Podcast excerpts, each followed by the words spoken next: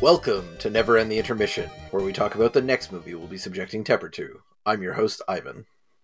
I'm Chris. I'm Shauna. And I'm Tepper. This month we watched Dr. Doolittle, 1998. All right. Thanks for listening. Yep, we sure did. With some of that credit music. Yeah, it was fine. Yep. Big names, small roles. Yeah. Play the credits again. Yep. Norm MacDonald was good. We liked Norm MacDonald. Norm MacDonald, excellent. Paul Giamatti. Wait, was Paul Giamatti actually in that movie? What? Do not do this to me. I thought you might be doing this to me. I'm the one that does this. I'm the one that confuses everyone about which actor is which. That's my bit, you son of a bitch. Don't you dare.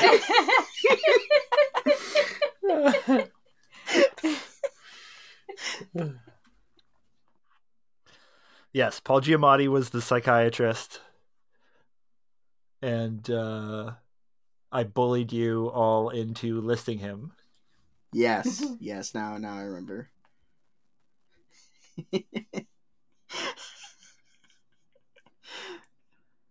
Like it was like a perfectly fine movie. As you said, Norm MacDonald's great.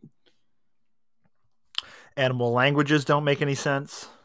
Oh yeah. Yeah. So confusing. They respect human borders, but they don't speak human except when they do. And they know the lyrics to all the human songs and the references to all the human movies. This orangutan speaks Spanish orangutan. Yeah. Yeah.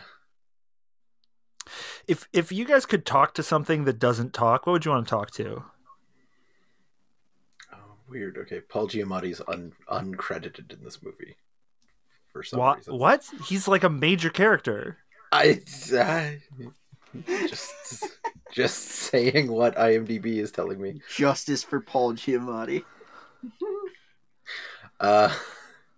What was your question? Sorry. Like, if you could talk to a thing that can't talk, what would you want to talk to?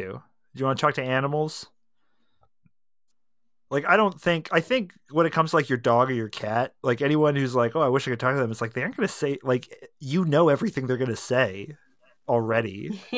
Yeah. Well, I feel like being able to talk to all animals would be a lot like the early part of this movie. Just very noisy. Where they're just screaming at you. And just a lot of unhelpful information. That sounds horrible if you could, like, talk to inanimate objects. I don't want to know their opinion. I don't want to know what my chair thinks about me. I mean, what does your toilet think about you? Ugh. I'm stealing this bit, but is it worse? Is it worse if it's, like, reluctant, or is it worse if it loves its life? I mean, I guess we should ask the Flintstones. Like, they seemed very ambivalent.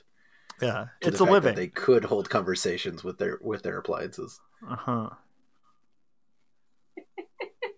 I guess you just get used to it and just don't even bother talking to them.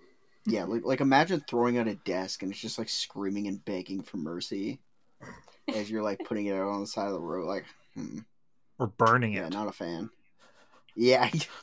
Yeah. Burning an old chair or something, like burning trash, as we all do. Geez, I don't know if I'd want to talk to inanimate objects. It just feels like it's more trouble than it's worth.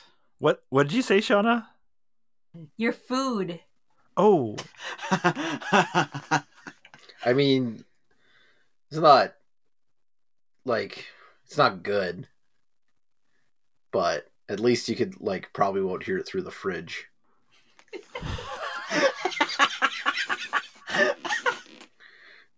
Yeah, but could you imagine, like, your food begging for mercy as you eat it? Well, like, So, but you cook it. I mean, we get to establish this. Like, is it the same food when it's cooked? Is it still as alive as it was before? Is it the same being it was before?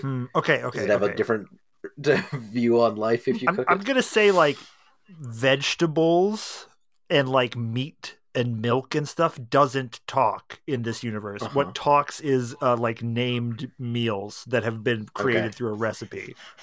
All right, I like this. Like tomatoes can't talk, but if you make lasagna, it can talk. Uh-huh. I like this. I like this ruling. Yeah. And that way you can talk to it while you eat it. You can wine and dine. But you're also like giving it life by cooking it. So that's kind of strange. Yeah, that has like theological aspects to it. It does.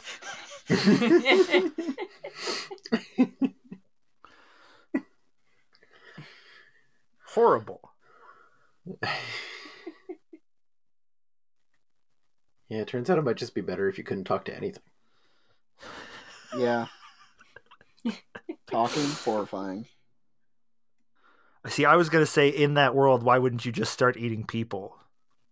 In the world where your food talks? Yes. Or, okay. Yeah, like, what's the difference? Once your food is a person, you know, like... I mean, I guess you could argue like health, like being humans, it has bad effects on you. I'm pretty sure only if you eat the brain. I mean, you could. I mean, you just. It's like you just never go to a restaurant again, and you just like only eat bread. It's or like raw. Meal. Yeah. You just eat the components of a sandwich, but you never assemble it.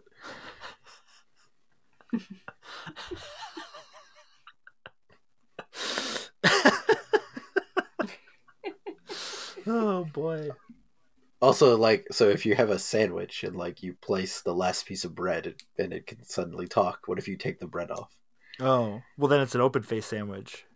Or you take both pieces of bread off at the same time. Interesting. Well, now you have a salad. Curses.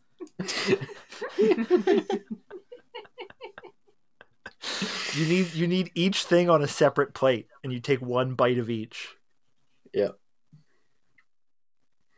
The charcuterie starts talking to you. Do you think food would have accents or like speak different languages? Ooh. I mean, by the rules of this movie, yes, it would. It would be incredibly stereotypical. But why? Because movie logic. Like, okay, but I guess the question I'm asking is, if I get a piece of pizza that was made in Mexico, does it have a Mexican accent? No. It's clearly Italian. Oh, okay. Possibly Italian-Mexican, depending on the toppings. Okay. Oh, ooh, so Hawaiian pizza... Is it Italian Hawaiian? Is Italian Hawaiian, which I can't imagine. Pacific Islander Italians, I cannot imagine that.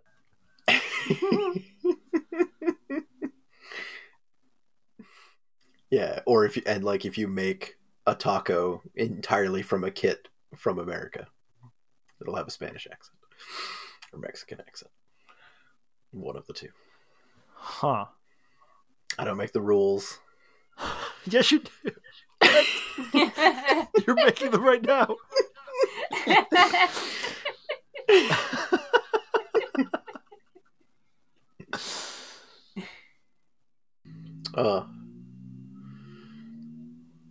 What a this was a good conversation. Far more enjoyable than the movie. Yeah. Speaking of speaking to animals...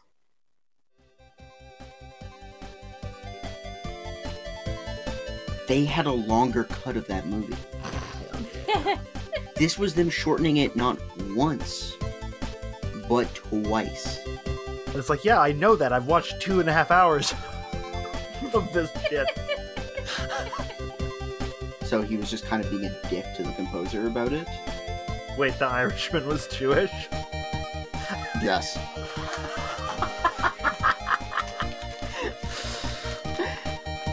And props to this movie for using live animals. I like the "you've been fired." It's like, okay, I'll stay. And they're like, all right. A parrot that learned how to yell "cut." That's awesome. So fucking petty, holy shit. Yeah. It received a good enough reception to be approved as the final cut. Yikers. Yeah. This movie's woke, guys. Like, yeah. This movie's like pretty progressive for 1967. That, ooh, I hate him so much. If I was a man, I would give him little scratches. It's like, okay, well, you're in love with him.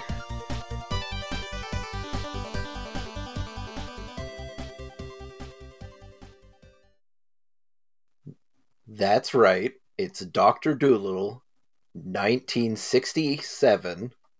So please watch along, and when the episode comes out, send us any questions or comments you have to contact@downloadablezebras.com, or message us on Twitter @DLZebra, or search for Downloadable Zebras on Facebook. But yeah, we're going to follow it up with the original. Film form, anyways. Long form, film form, I believe, because I think there is a film short prior to this as well. But yeah, I don't know what to expect. I've never seen it before.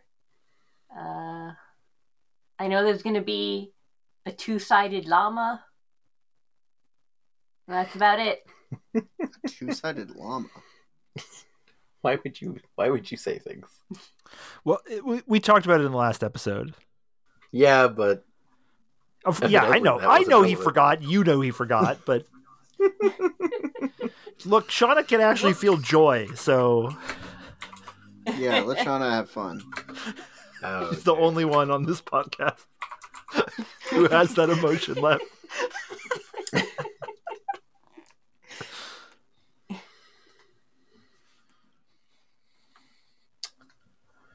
Has anyone else interacted with this?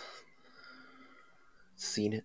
Well, I mean, we'll go over it, obviously, but yeah, we'll talk about it. You'll have to listen to the episode to find out about that.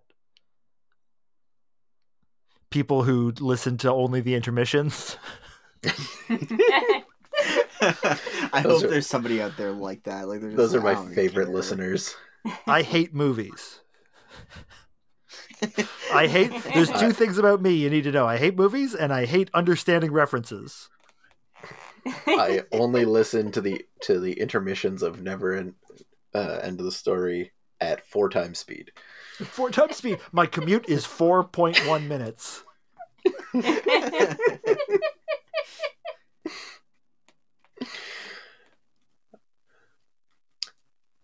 As always, you can find us all on downloadablezebras.com. And a special thanks to 8-Bit Jazz for the use of our theme song. You can find them on YouTube or follow the link in the description.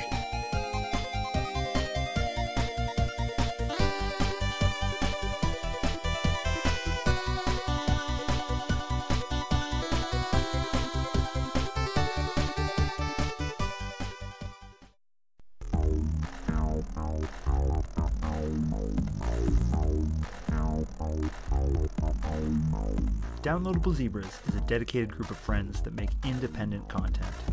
If you want to support us and ensure that we stay ad-free, go to patreon.com/downloadablezebras. For $3 a month, you'll get bonus shows and access to the special patrons-only section of our Discord. Thanks for listening.